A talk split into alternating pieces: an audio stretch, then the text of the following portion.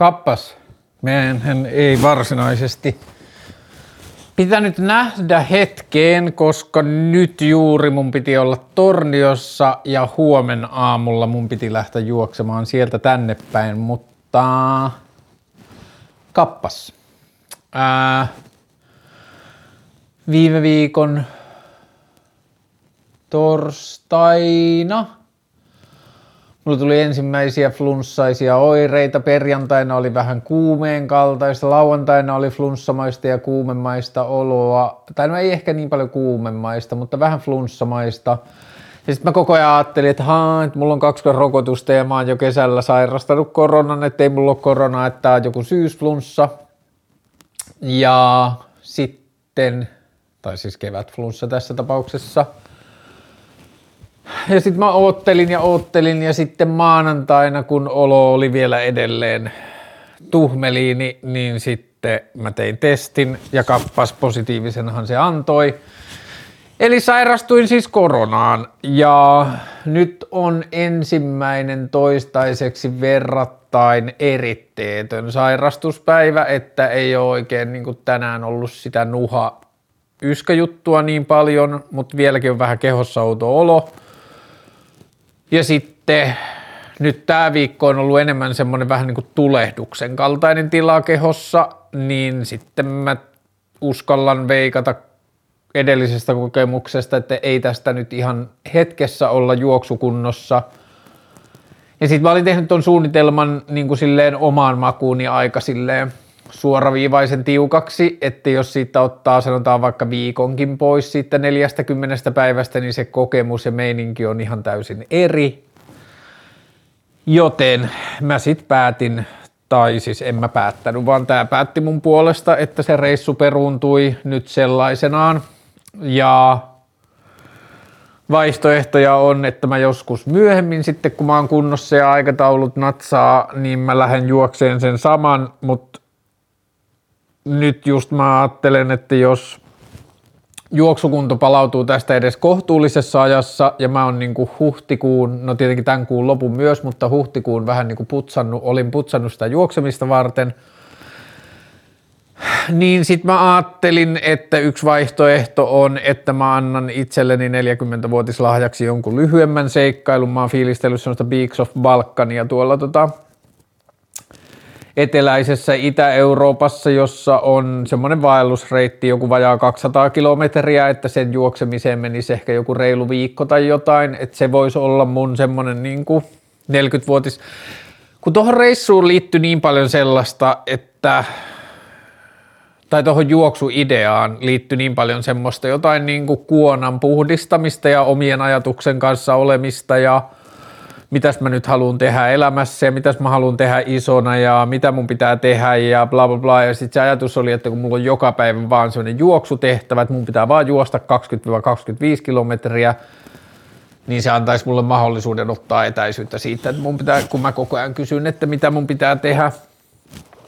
Ja sitten mä oon tästä tämän viikon sairastellut kotona ja tehnyt sitten jotain prosessia, kun kerkes kuitenkin vajaa puoli vuotta henkisesti ja fyysisestikin, mutta henkisesti varsinkin niin kuin varautua tuohon juoksuprojektiin ja siihen, että okei, että, niin kuin, että tämä kevät menee siellä, niin sitten vähän niin kuin on tässä nyt sitten sairastellut kotona ja asetellut aivoja uuteen johonkin jamaan. Ja sitten eilen illalla tuli joku semmoinen niin kuin kuopan kaltainen, jossa mä jotenkin löysin itseni semmoisesta paikasta, että – että mä oon kusettanut niin kuin itselleni pitkään jotain, että mä niin kuin,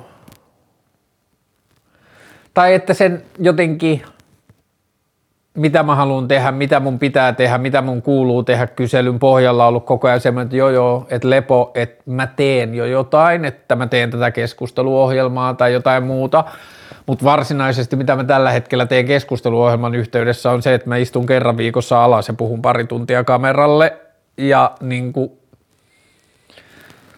en mä tiedä, mitenköhän mä kirjoitin, kun mä viestittelin tästä ihmisen kanssa, niin sitten mä laitoin, että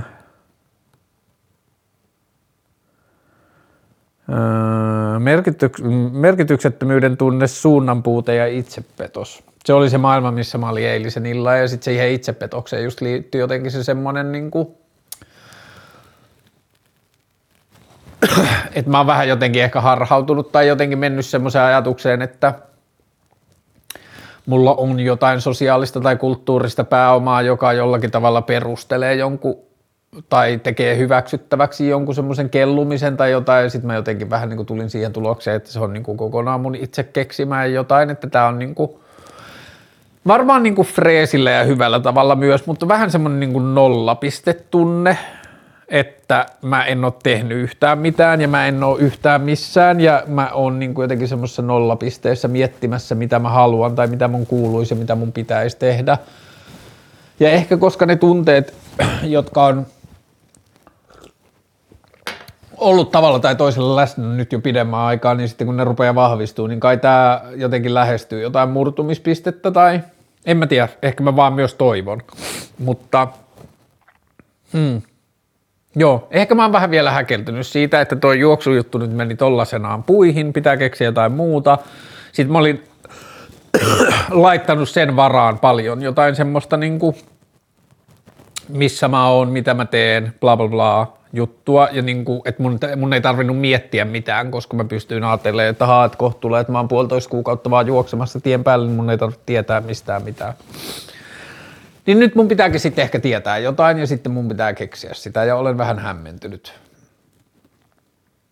Ja sitten mä makoilin eilen illalla nukkumaan mennessä sängyssä muistikirjan kanssa ja piirtelin ja kirjoitin sinne jotain asioita ja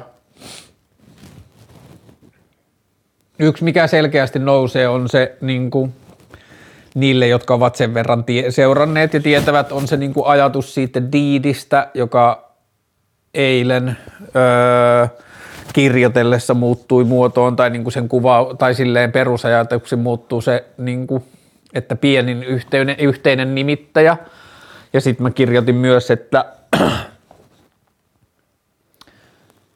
minimimäärä rivejä, joka löytää ja avaa maksimimäärän polkuja, niin tämä ajatus sit, siis liittyen internettiin siitä, että – musta tuntuu, että tarpeettomasti joka paikassa tällä hetkellä, missä on kysyntää ja tarjontaa internetissä tai on järjestelmä ja yksilö tai mikä tahansa niin kuin internetissä välillä semmoinen niin kuin kommunikaatioväylä, niin joko niiden välissä on välikäsi, niin kuin esimerkiksi Volt tai Airbnb tai Uber tai mikä tahansa, että kun on jotain juttua, niin niiden välissä on välikäsi, joka ottaa rahaa siitä, että niin kuin kaksi vaikka jonkun Uberin tai Voltin yhteydessä niin kuin kaksi periaatteessa yksilöä kohtaan, niin siellä on välikäsi, joka hallinnoi sitä dataa ja ottaa sen takia sen datan hallinnoinnin vuoksi siitä välistä rahaa ja tekee sitten niin kuin huonompi palkkasta sille tekijälle ja kalliimpaa sille ostajalle. Mutta sitten sama, periaatteessa saman sukuinen asia on se, että kun me ollaan tekemissä esimerkiksi yhteiskunnan järjestelmien kanssa, Kelan tai verottajan tai minkä tahansa, niin siinä nyt ei ole ketään välissä, joka ottaisi rahaa, mutta siinä välissä on ihan tarpeeton määrä monimutkaisuutta ja siinä on öö, niin kuin vanhanaikaista ja kompleksista teknologiaa ja sitä, että mihin tahansa uusi järjestelmiin me mennään, vaikka niillä olisi sama vaikka eri, esimerkiksi valtioomisteinen järjestelmä, verottaja tai Kela tai sosiaaliturva tai mikä tahansa, niin me silti joka paikkaan mennessä me syötetään kaikki tiedot joka kerta uudelleen ja niin kuin ne järjestelmät ei puhu keskenään ja niin edelleen. Anyway, niin mulla on ollut vuosia ajatus ja mä oon tehnyt siitä podcasteja ja mä oon tehnyt siitä erilaisia sisältöjä ja asioita, jotka löytyy kun vähän kaivaa, niin se deed-ajatus on soinut mun päässä varmaan joku kahdeksan tai kymmenen vuotta. Ja se tuntuu edelleenkin joltain sellaiselta, minkä puolesta mä haluan taistella ja sitten kun se myös niin kuin kietoutuu politiikkaan ja poliittiseen ajatukseen ja politiikkaan osallistumisen ajatukseen ja kaikkeen tällaiseen, niin sitten se on joku semmoinen asia, jota,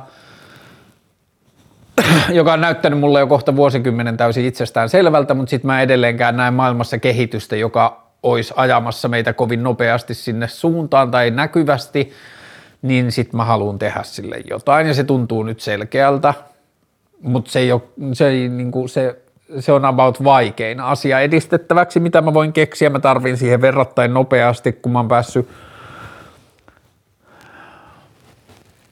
tai ehkä mä just tutkin sitä, että kuinka paljon mä pystyn tekemään sitä ennen kuin mä tarvin siihen oikeata teknistä osaamista, että kuinka paljon mä pystyn tekemään niin kuin jotain järjestelmäfilosofiaa, järjestelmäarkkitehtuuria ja semmoisia niin asioita, johon mun tek- oma tekninen osaaminen ja ymmärrys riittää missä kohtaa mä tarvin siihen oikeasti teknisiä tekijöitä ja insinööritieteitä ja sellaista. Mutta mm, Tämä nyt ehkä vaan semmoinen rambling siitä, että tuo juoksujuttu nyt kusahti tämän COVID-19 sairauden vuoksi, jonka toivoisi kyllä loppuvan ensitilassa. Mä sain just viestin, että mulla molemmilla lapsilla on nyt ovat sylkeneet tänä aamuna positiiviset tulokset, niin luultavasti mä tartutin ne viime viikon loppuna, kun oli mun luona ennen kuin mä tiesin, että mä oon koronapositiivinen jne, niin tää kyllä saisi nyt loppua. Mutta anyway, toi, että mulle tuli korona, kusi ton juoksujutun, ja sitten kun juoksujuttu kusin, multa kusi paljon semmoista tilaa, jossa mä olin ajatellut, että mä ratkaisen ongelmia, niin sitten ne ongelmat ehkä jotenkin niin kuin akutisoitui. Ja sitten toi Deed ja avoimemman ja paremmin toimivamman ja jotenkin suoraviivaisemman internetin kehittäminen tuntuu joltain, minkä eteen mun pitää tehdä jotain, niin se on yksi. Mutta joo, kyllä mä oon vähän semmoisessa tilanteessa elämässä, että mä en oikein tiedä, mitä mun pitää tehdä. Öö,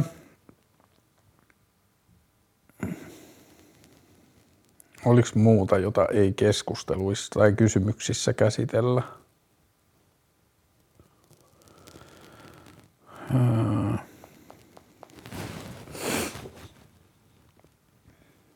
Ei ehkä. Tämä viikko on ollut taas yhtä mökkihöperyyttä.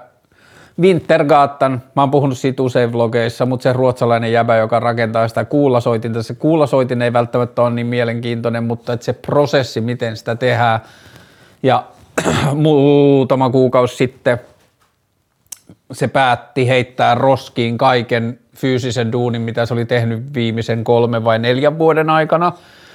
Että se soitin alkoi olla jo tosi pitkällä mutta sitten se havahtui siihen, että, si- että se on tehnyt alkuvaiheessa siinä suunnitteluvirheitä, joita se ei saa paikattua enää, ja sitten se päätti, että se aloittaa kokonaan alusta, ja kaikki aloitetaan alusta. Nyt viime viikot on ollut YouTube-livejä, jossa sitä konetta suunnitellaan ja piirretään ihan alusta asti uudelleen, ja sitten mä oon seurannut sitä, ja se on ihan superinspiroivaa, ja se selkeästi vaikuttaa myös siihen, miten mä haluaisin elämää ja tekemistä lähestyä. Mä niistä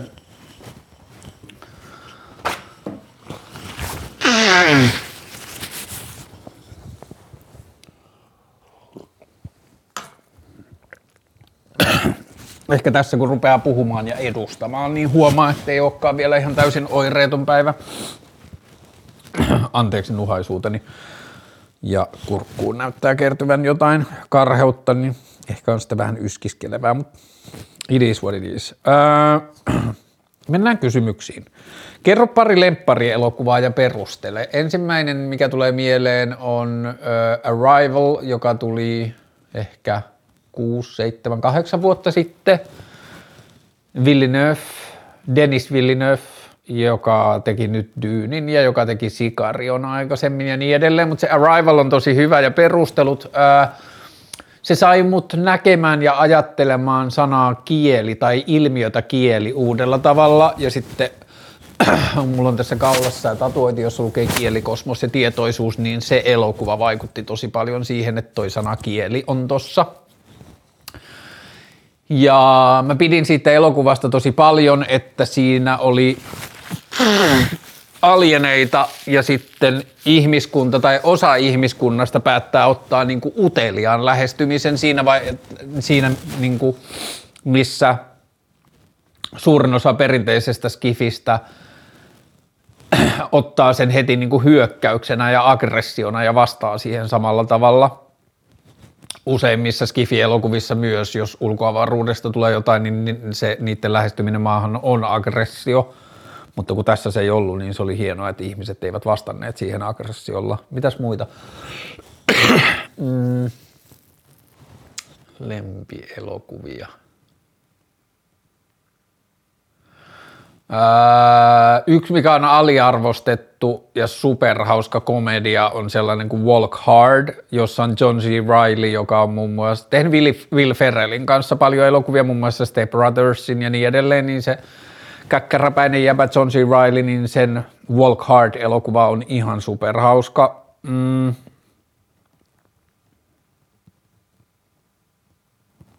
Mm, Big Short on ihan superhyvä elokuva joka näyttää olevan nyt Netflixissä jollain ihan niin top-listoilla koko ajan katsotuimmat elokuvat, vaikka se on tullut joskus 2014 tai 15 tai 16 tai jotain, mutta on jo kuitenkin vuosia vanha, mutta sitä selkeästi nyt katsotaan tosi paljon.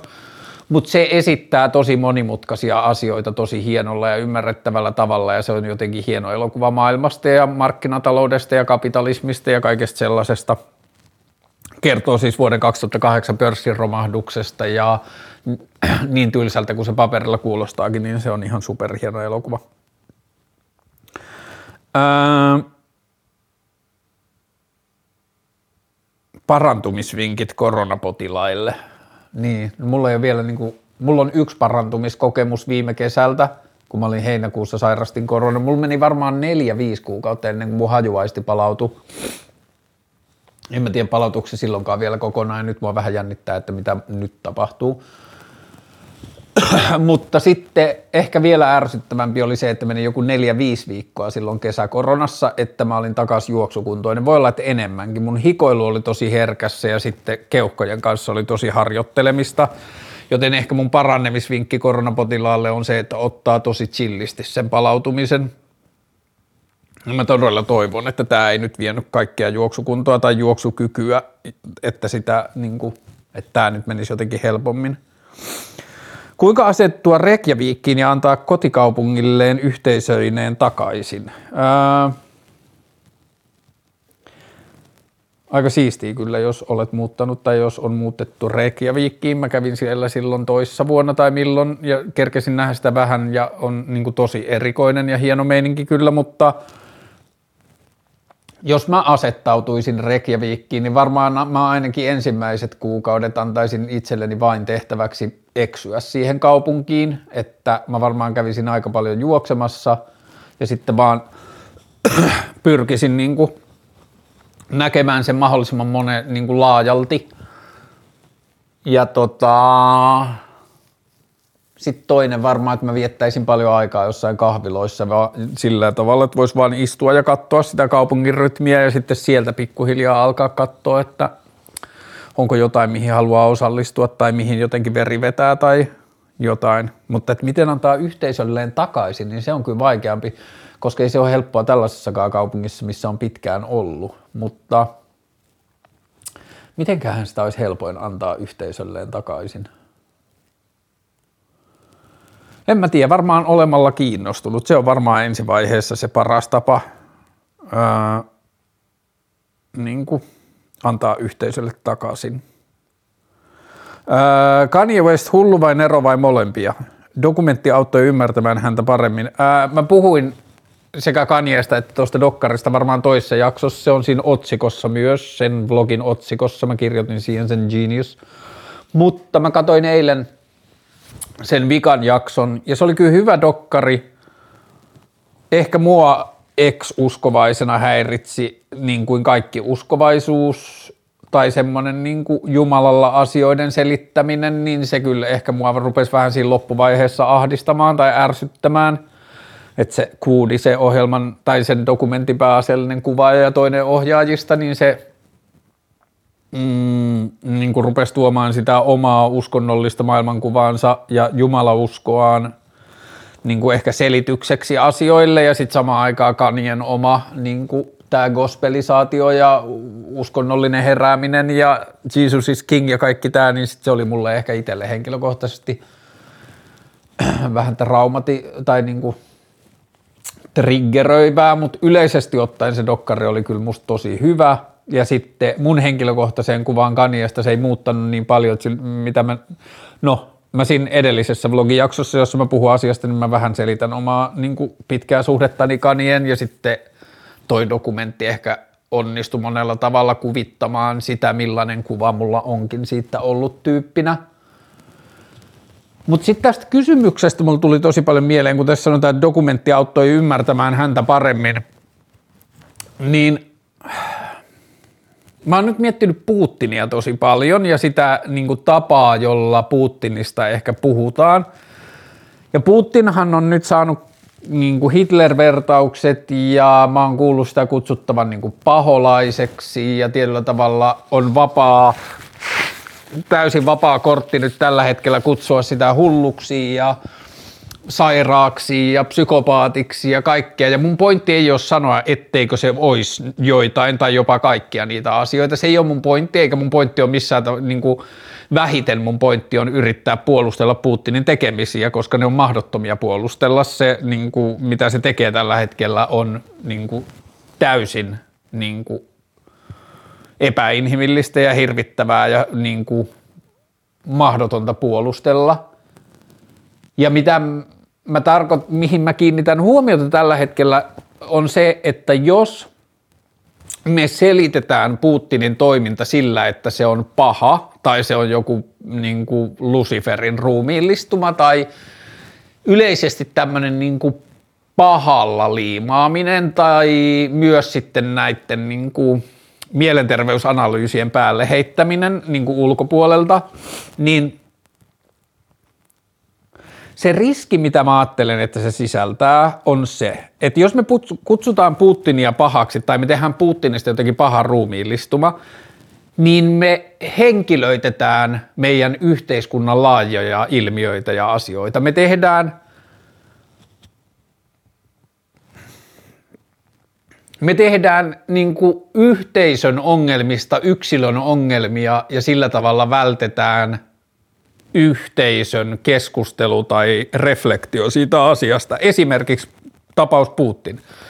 Mä ajattelen, että Putin on isolla, niin kuin kaiken sen lisäksi, mitä se on itse henkilökohtaisesti, mikä sen temperamentti on ja mikä sen traumat on ja mikä sen tapa suhtautua ja nähdä maailmaa ja itsensä siinä, niin kaiken sen lisäksi Putin on niin kuin mitä suurimmissa määrin myös kulttuurin tuote. Se on kylmän sodan tuote, se on suurvaltapolitiikan tuote, se on maailman tuote, jossa valtioilla ja kansoilla ja yrityksillä ja yhteisöillä ja kaupungeilla ja joukkueilla ja kaikilla mahdollisilla kollektiiveilla on yksi tehtävä, jonka, te, ja, jonka merkitys on olla paras ja pärjätä ja olla merkittävä ja jättää jälki ja niin edelleen.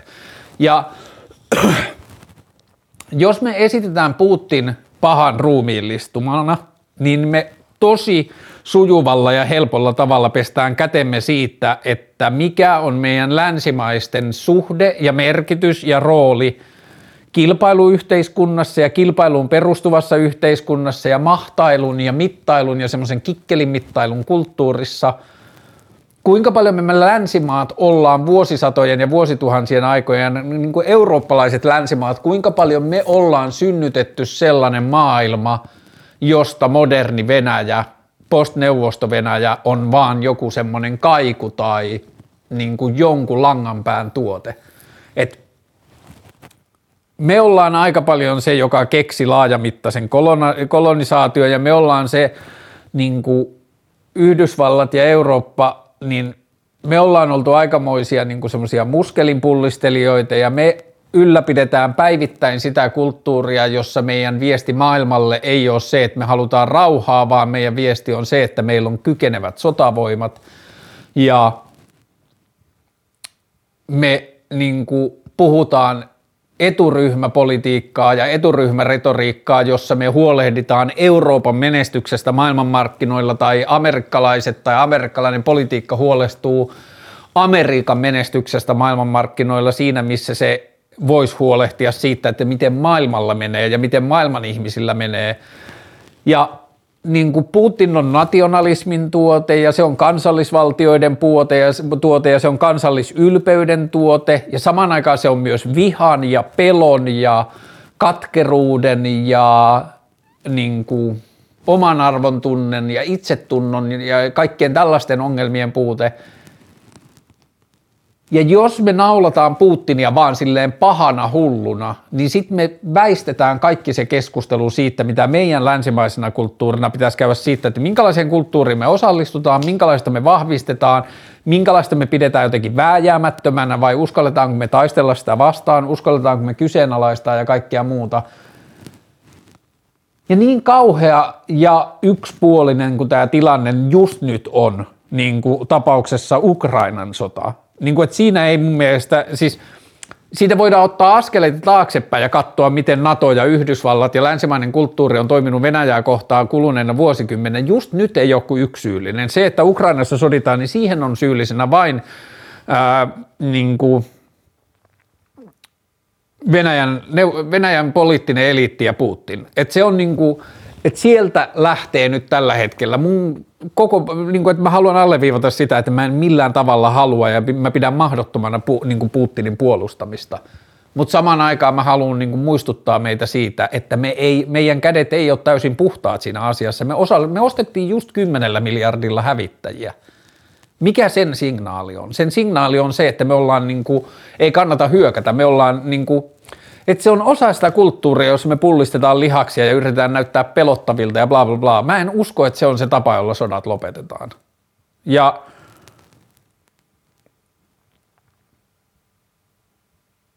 niin kuin mä en ole ihan varma, mitä mä oon mieltä siitä, että suomalainenkin lehdistö, joo, sodan hirveyksistä pitää puhua ja kaikkea muuta, mutta jotenkin mä ehkä huomaan välillä ahdistuneeni siitä, että niin kuin esitetään sitä semmoista niin kuin yksipuol...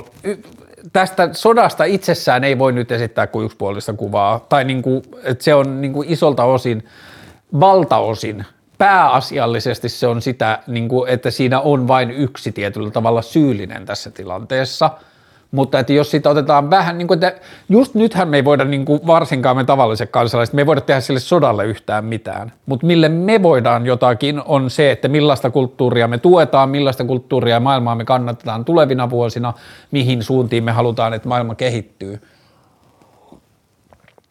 Ja niin kuin, tilanne, mikä nyt on, niin sen kanssa meillä on jo vähän paskat housussa, tai ei vähän, vaan meillä on täysin paskat housussa. Me ei pystytä korjaamaan sitä, niin kuin, tässä ja nyt, mutta me voidaan vaikuttaa siihen, että miten maailma suhtautuu tai synnyttää tollaisia tilanteita jatkossa. Ja se, sitä mä näen kyllä kanienkin kohdalla usein, että me niinku digataan tai media keskustelu, me digataan poimia vaan, niinku, että kattokaa miten hullu. Ja sitten kuitenkin kanien, kun varsinkin katsoo sitä dokkaria, ja sitten siinä dokkarin loppupuolella viimeisessä jaksossa, kun tulee se, että se ää, ohjaaja erkaantuu Kaniesta muutamaksi vuodeksi ja sitten se sanoo, että sille tulee elämässä muita asioita, että hänestä tulee faije ja sen tytär kuulu, syntyy tota, keskosena ja niin edelleen. Ja mitä seuraavaksi tapahtuu, on semmoinen kollaasi sen tyttären kasvamisesta. Ja melkein jokaisessa klipissä, kun se isä kuvaa sitä tytärtään, pientä tytärtään, niin sitten se hokee sille tyttärelle, että susta tulee supertähti ja sä tuut menestymään. Ja se haastattelee seitsemänvuotiaana sitä tyttöä, että kuka sä oot ja mitä sä teet ja mitä sus tulee. Ja sitten se on silleen, että joo, että mä oon tää ja tää ja mä oon tanssia ja musta tulee tähti ja niin edelleen. Niin sitten jos me digataan niin vitusti pilkata kanieta ja niin kuin nauraa sille sen hulluudelle, niin sit meidän ei pitäisi olla kyllä toisella kädellä niin kiinnostuneita, niin saatanan kiinnostuneita menestyksestä ja julkisuuskulttuurista ja tähdistä ja kuninkaallisista ja seiskapäivästä ja jotain, jostain niin kuin fucking niin kuin kulttuurista, jossa me vaan otetaan viihdettä siitä, että me käytetään huomioon niin kuin et me ollaan rakennettu kulttuuri, jossa ihmisen on helppo ajatella omaa arvonsa maailmassa jonkin huomion kautta ja sitten me annetaan niin kuin lihakimpaleita niille ihmisille lupauksena jostain huomiosta ja sitten vedetään niitä lähemmäksi ja sitten pilkataan ja nauretaan niille jotkut Temptation Islandit ja niin kuin fucking mitkä tahansa te- tosi TV-ohjelmat.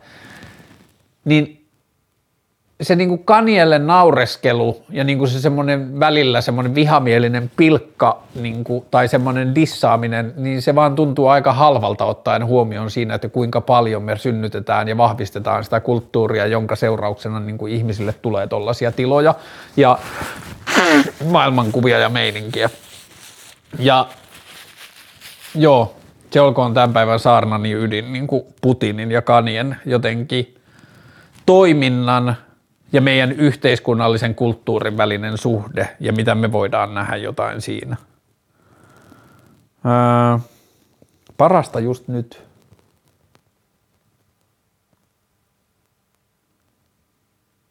No se Wintergatan on ollut kyllä nyt mulle ihan henkireikä, kun mä oon ollut tässä kipeänä. Mikäs muu on parasta just nyt?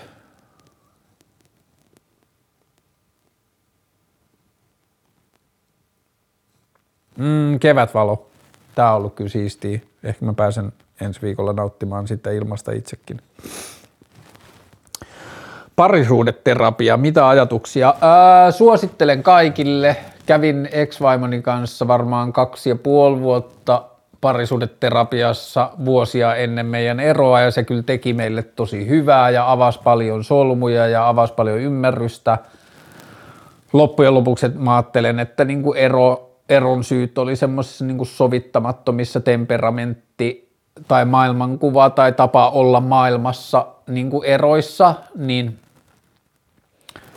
Mä en tiedä, olisiko mikään parisuudeterapia voinut poistaa niitä, mutta se parisuudeterapia, mitä me silloin käytiin, niin se kyllä antoi tosi paljon ja siitä sai tosi paljon ja varmasti parisuudeterapia on aina myös niin henkilökohtaista terapiaa ja henkilökohtainen terapia on musta aina hyvä juttu. Ja mä aloitin nyt itse aktiivisemman niin kuin terapeutin etsimisen ja niin kuin menen varmaan noihin niin tota, Kela-arvio psyko, psykiatritapaamisiin piakkoin, mutta – Joo, suosittelen parisuudeterapiaa ja sitten parisuudeterapiaan liittyen suosittelen Tell Me You Love Me nimistä TV-sarjaa, joka kertoo kolmesta pariskunnasta, jotka käy parisuudeterapiassa plus siitä sen parisuudeterapeutin omasta parisuhteesta. Löytyy HBOlta ehkä 10 vuotta, ehkä jo 15 vuotta vanha, mutta ihan tosi tosi hyvä sarja. Aika paljon graafista seksiä ja hyvää parisuudeterapialäppää Joo, se on hieno TV-sarja, Tell Me You Love Me ja parisuudeterapia, suosittelen. Kaupungit, missä haluaisit asua tulevaisuudessa? San Francisco, New York, joku Brasilian tai Meksikon tai Paraguain tai Uruguain tai Chilen miljoona kaupunki, jota mä en ole koskaan kuullut, tai jonka nimeä mä en ole koskaan kuullut. Öö, Pariisi. Tokio.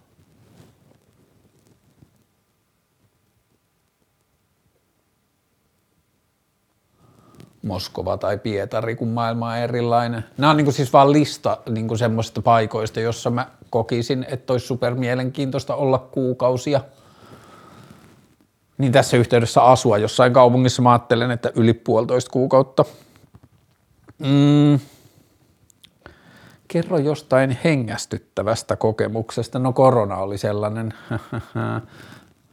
koska juokseminen oli tosi hengästyttävää, mutta mitä muita on hengästyttäviä kokemuksia?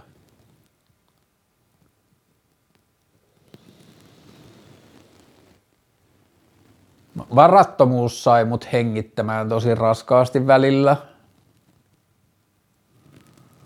Ja sitten se oikeusjuttukeissi meinas kyllä ihan silleen vetää kokonaan ilmat pellolle, mutta et se oli välillä ihan tosi tosi hengästyttävää ja kuumottavaa. Öö, onko kannabisjaksosta tullut mitään kuumotteluja viranomaisilta TMS? Ei ole tullut mitään, ei ole tullut mitään muuta kuin kunniakirja humania päihdepolitiikkaa ryltä. Öö, en mä usko, että poliisia kiin... Niin, kyllä mä vähän ehkä salaa toivoin, että poliisia olisi kiinnostanut, että sitten siitä olisi tullut niin kuin – osa sitä tarinaa, mutta mm, ei, ei mä jaksa uskoa, että niitä kiinnostaisi jonkun yksittäisen niin kuin, ihmisen joku niin kuin, käyttörikos niin paljon, että niiden pitäisi kuitenkin hankkia niin kuin joku tämmöisen menneen rikoksen, niiden pitäisi hankkia varmaan kotietsintä. Ja en mä tiedä, olen haaveillut siitä, että joku tekisi rikosilmoituksen siitä, että joku tekisi rikosilmoituksen, että hei, että internetissä on todiste huma- huumausaineen käyttörikoksesta, että miten poliisi aikoo reagoida tähän, niin se olisi mun mielestä ihan hauskaa. Mutta joo, ei ole tullut mitään kuumotteluja. On ihastunut mun luokkalaiseen, joka on toksisessa parisuhteessa. Tosi ristiriitaiset fiilikset, any help. No ensinnäkään se sun luokkakaverin toksinen parisuhde ei ole sun ongelma. se mitä sä voit olla, voit olla sille sun luokkakaverille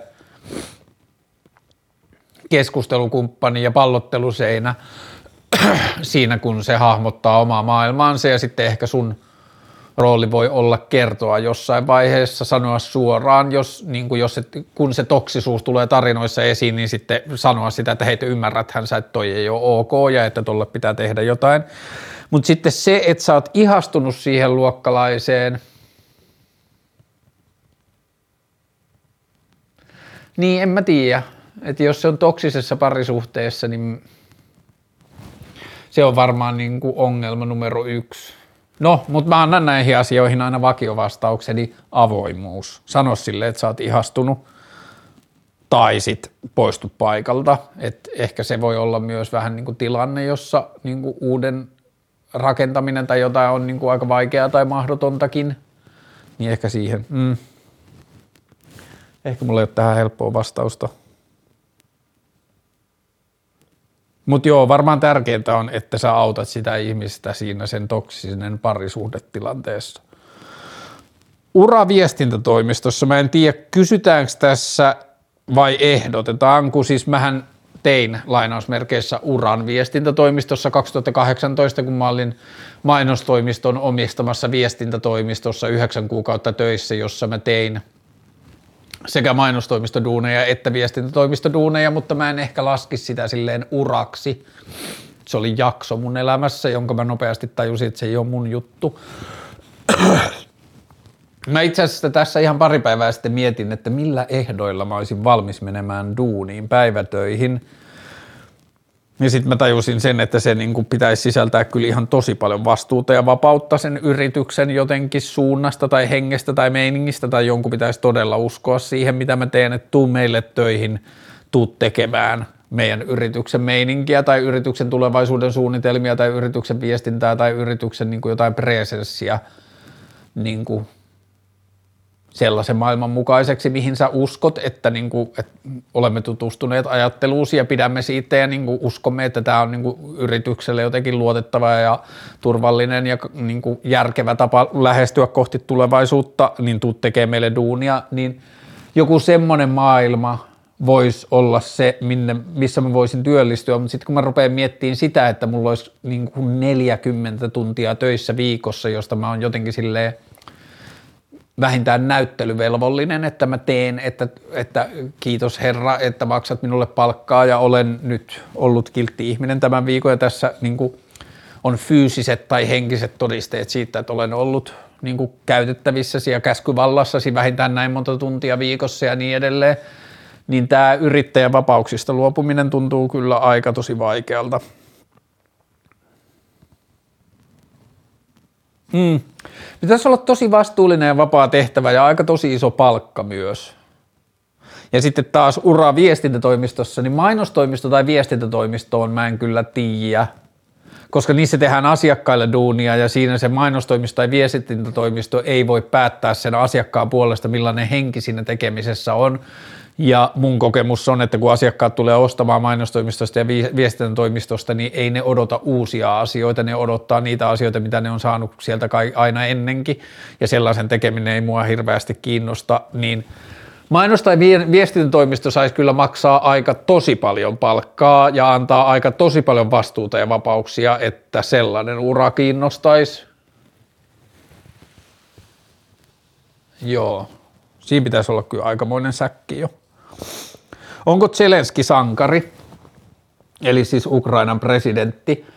Zelenski on vitun ikävässä ja vaikeassa tilanteessa tai positiossa oleva ihminen, joka tuntuu hoitavan sitä ainakin sosiaalis PR-julkisuus näkökulmasta aika hyvin ja samaistuttavasti ja lähestyttävästi – mutta tämä sankarijuttu, niin sankariuteen liittyy tosi paljon monesti se niinku positio, missä ihmiset, hän on nyt hyökätyn maan presidentti, niin se tuottaa niinku paljon siihen kulttuuria, joka ehkä niinku synnyttää sankariutta myös, mutta onko se sankari niin kuin mä, mä en tiedä. Onko tämä niinku joku tämä mun tämmöinen niinku idoliallergia, niin sitten se estää mua ajattelemasta sankareitakin, vaikka kyllä, niin, mutta onko ihminen sankari, jos se on jossain toisessa tilanteessa toimii sankarinomaisesti ja toisessa tilanteessa kuin roisto, ja mä en nyt viittaa siis Zelenskiin, vaan yleisesti, niin onko se ihminen silloin sankari? Että onko sankari, voidaanko sanoa jostain ihmisestä, että se on sankari, vai onko joku toiminta tai teko sankarillista? Mutta joo, ehkä mä oon tykännyt siinä, no ensinnäkin mä tykkään siitä, että sen taustahan ei ole puhta, niin kuin, että se ei ole poliitikko niin taustaltaan, vaan se on ollut näyttelijä ja niin kaikkea, että se tuo, mun mielestä olisi hyvä, että poliitikot ei olisi koko elämänsä poliitikkoja, mun mielestä se olisi niin hyvä. Ja se tuo varmaan jonkun semmoisen niin freesiyden sen siihen niin toimintaan, josta mä dikkaan. Mutta joo, kyllä mä noilta niin kuin Macroneilta ja Trudoilta ja tollasilta niin kuin Obamalta ja sankaripoliitikoilta, joita yritetään aina rakentaa, niin kyllä mä niiltä myös aina kaipaisin sitä järjestelmän kritiikkiä, jota mä niin harvoin näen. Hmm. Mutta joo, onko Zelenski sankari? En osaa vastata siihen, en tiedä itse en käyttäisi lausetta ilman tätä kysymystä, että Zelenski on sankari. En mä niin kuin ajattele ehkä maailmaa tai ihmisiä sillä tavalla, mutta mm, se on tehnyt paljon hyvän oloisia asioita mun mielestä tämän sodan yhteydessä tai niin kuin tapoja kommunikoida sitä. Mm, karuin paikka maailmassa, missä olet käynyt. Niin karuhan voi tarkoittaa karua luontoa tai karu voi tarkoittaa silleen mm, Skid Row Los Angelesissa, jossa, niin kuin, joka on semmoinen katu, jonne on kulminoitunut tosi paljon niin kuin, länsirannikon huumeiden käyttöongelmaa ja kräkiä ja niin kuin, herskaa ja kodittomuutta ja sellaista, niin kuin, sellaista niin kuin, mm, että siinä oli niin kuin jotain semmoista tosi raadollista ja karua siinä niin kuin kadun pätkässä tai siinä alueessa – ja sitten toisaalta taas joku Kevon autiomaa tai a, niin kuin Aro, missä vaellettiin ystäväni Fedian kanssa syksyllä, niin siellä oli kyllä tosi karuja maisemia, tosi karuja paikkoja, jossa niin kuin ei ollut oikein mitään niin kuin silleen, valonpilkahduksia noin niin kuin, siis superkaunista, mutta karua jollain sellaisella niin kuin tavalla. Ää, tässä on tämmöinen kaksi osa, ei, kun tässä on tämä, niin. Vaikutetaanko suomalaiset NATOon näennäisellä julkisella keskustelulla, kuten Sarasvuo totesi, mikä toi on Heikelä, että jotain 23 minuuttia ohjelmassa ja sitten jatkaa nyt Sarasvuo vieraaksi kertomaan lisää NATOon liittyvästä markkinointikampanjasta. Mä en ole nähnyt tuota ohjelmaa ja mä en oikein osaa sanoa, mihin Sarasvuo viit- tai mihin tällä viitataan, koska mä en ole nähnyt sitä ohjelmaa. Mutta että jos mä yritän ottaa tosta kiinni, vaikutetaanko suomalaiset NATOon näennäisellä julkisella mm, Okei, okay, ehkä mun ei olisi pitänyt edes lukea tätä ääneen, koska mä en ole nähnyt sitä, niin mä en tiedä mitä Sarasvuo tarkoittaa, kun se puhuu näennäisestä julkisesta keskustelusta. Musta nyt on aika fressi tilanne ton Naton suhteen, että poliitikotkin on vähän kädettömiä tai niin kuin poliitikotkin on, monet on ilmoittanut tai osoittanut jotenkin, että heillä ei ole varmaa näkemystä ja sitten ne pohtii sitä ääneen, joka on musta tosi siistiä. Epätietoisuuden esittäminen niin kuin politiikassa on mun mielestä kyllä tosi tervetulletta. Ja sitten paljon vähemmän nyt näkee ehkä niin kuin puhtaan. Jussi Saramo, olisiko se Saramo, vasemmistoliitosta, niin sillä oli tänään Hesarissa niin kuin silleen lähes NATO-vastainen. Sitten sekin sanoi, että mm, en ole silti kuitenkaan lukinnut vastaustani tai niin kuin, tämä ei ole niin kuin varma näkökulma tähän asiaan, mutta että sillä oli kuitenkin sellainen varovaisen NATO-kriittinen tai NATOon liittyviä uhkia jotenkin niin kuin avaava näkökulma. Mutta ajetaanko NATOon näennäisellä julkisella keskustelulla. Jälleen kerran, kenen motivaatio olisi ajaa NATOon? Jos yksittäiset poliitikot haluaa NATOon ja sitten ne puhuu sillä tavalla, että ne sais kansan sen puolelle, niin mä en tiedä, onko se näennäistä NATO-keskustelua vai onko se ihan niin kuin sitä, mitä politiikan pitääkin olla. Että jos poliitikko haluaa, että maailmassa tapahtuu jotain, niin sitten se puhuu siitä ääneen niin kuin se tapahtuisi. Mutta joo, mun oma näkökulma NATOon ei ole vieläkään jotenkin – Onneksi mulla ei tarvikaan just nyt olla mitään selkeää NATO-kantaa, mutta että mulla ei ole kyllä myöskään ehkä sellaista muodostunut. Öö, mitä tehdä häpeälle, koska kokee itsensä epäonnistujana varsinkin koulun suhteen? Mulla on vahva käsitys, mä en, mulla ei ole tähän mitään tieteellisiä todisteita, mutta mulla on vahva teoria tai ajatus siitä, että häpeä ei ole hyödyllinen tunne. Se on luonnollinen tunne, mutta mä en usko, että se on hyödyllinen tunne. Samoin kuin pelko, mä en välttämättä usko, että siitä seuraa mitään hyvää, kun ihminen seuraa, niin kuin toimii pelosta käsin. Tai mä uskon aggressio tai viha on hyvä ja tärkeä, tai voi olla hyvä ja voi olla tärkeä suhde niin kuin yksilön kehitykselle, mutta vihan, mä en hirveästi usko vihaan tai aggressioon sos, niin kuin yhteisön kehittämisessä tai yhteisökeskustelussa, samoin kuin mä en hirveästi usko pelkoon, että pelosta, mä ajattelen, että Putinin toiminta esimerkiksi nyt kumpuaa pelosta, ja mun mielestä on normaalia ja luonnollista, että ihminen pelkää. Joskus vuosia sitten Facebookissa mä ajauduin Sebastian Tynkkysen kanssa johonkin, varmaan pakolaiske, ensimmäisen niin kuin tämän 2010-luvun pakolaiskriisin aikaan, niin mä ajauduin tota, ton Sebastian Tynkkysen kanssa johonkin Facebook-väittelyyn, ja sitten se sanoi, että, että –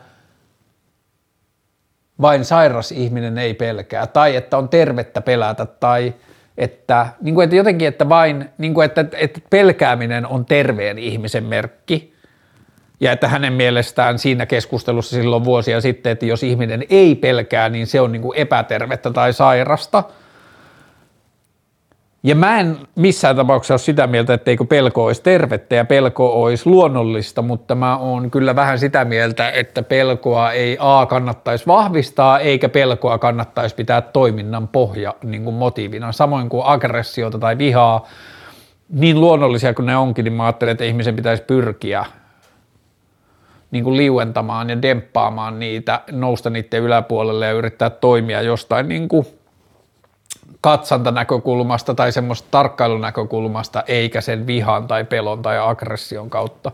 Mutta häpeästä mulla on vähän sama fiilis. Mä ajattelen, että, niinku, että jos ajatellaan esimerkiksi häpeän historiaa, että meillä oli häpeäpuut, valkoinen pilkkapuut, häpeäpuut, häpeäpuut, ne varmaan oli niin kirkkojen eteisissä joskus 1800-luvulla ja varmaan 1900-luvun alussakin vielä, että jos ihminen oli tehnyt jotain, niin se tuotiin kirkon eteiseen häpeämään ja niin kuin sitä niin kuin saatettiin sylkeä päälle ja niin kuin uskottiin siihen, että aiheuttamalla ihmiselle häpeää, niin se korjaa toimintaansa. Ja jos mä mietin esimerkiksi lapsena ja teininä niin näkemiä, niin nuorten ihmisten väkivallan purkauksia, niin tosi iso niistä tapahtui sillä tavalla, että sillä ihmisellä tapahtui jotain niin noloa, tai siihen laskettiin niin paljon semmoista niin kuin häpeää ja pilkkaa, että se purkautui jonain semmoisena niin kuin käsittämättömänä niin kuin energian purkauksena. Ja niin kuin, että mä uskon, että häpeä on normaali, mutta mä en usko, että häpeä on hyödyllinen. Ja täällä sanotaan, mitä tehdä häpeälle, koska kokee itsensä epäonnistujana varsinkin koulun suhteen. Varmaan helpoin on, niin kuin, että jos kokee sitä häpeää, niin lainausverkeissä helpoin – on tehdä itselleen lista ja hahmotelma siitä, että mitkä siihen kouluun liittyvät asiat on niitä, joista kokee häpeää ja voiko niille tehdä jotain. Jos ne on menneisyyden asioita, niin A, se häpeä ei tule korjaamaan mitään, se ei tule muuttamaan niitä, mutta että voiko siitä häpeästä ottaa niin kuin NS-sarvista kiinni ja tehdä itselleen listan niistä asioista, joissa on toiminut esimerkiksi koulussa tavalla, joka on tuottanut häpeää ja sen jälkeen tehdä itselleen joku hahmotelma siitä, että mitä mä teen jatkossa toisella tavalla, että mun ei tarvitse kokea häpeää niistä asioista. Hmm. Mutta joo, mä, mä en kyllä dikkaa. Tähän luonnollisissa tunteissa on kyse siitä, dikkaako niistä vai ei, mutta että, niin kuin, että kun musta tuntuu edelleen, että nurkkaan häpeämään on semmoisena niin ajatuksena joku, johon liitetään edelleen jotain kasvatuksellisia hyötyjä, ja mä en jaksa uskoa siihen. Ää, katsotaan ennen kuin mä luen ton tällä hetkellä viimeisen. Joo, tämä on viimeinen mitä on tullut, joten luetaan se. En voisi olla enempää samaa mieltä. Tämä on kyllä viisaasti viisaasti sanottu, joten luen sen tähän loppuun. Olet aloittanut jotain mahtavaa. Iso rahasäkki hänelle antakaa, jakakaa keskusteluohjelmaa. Kiitos. Heippa!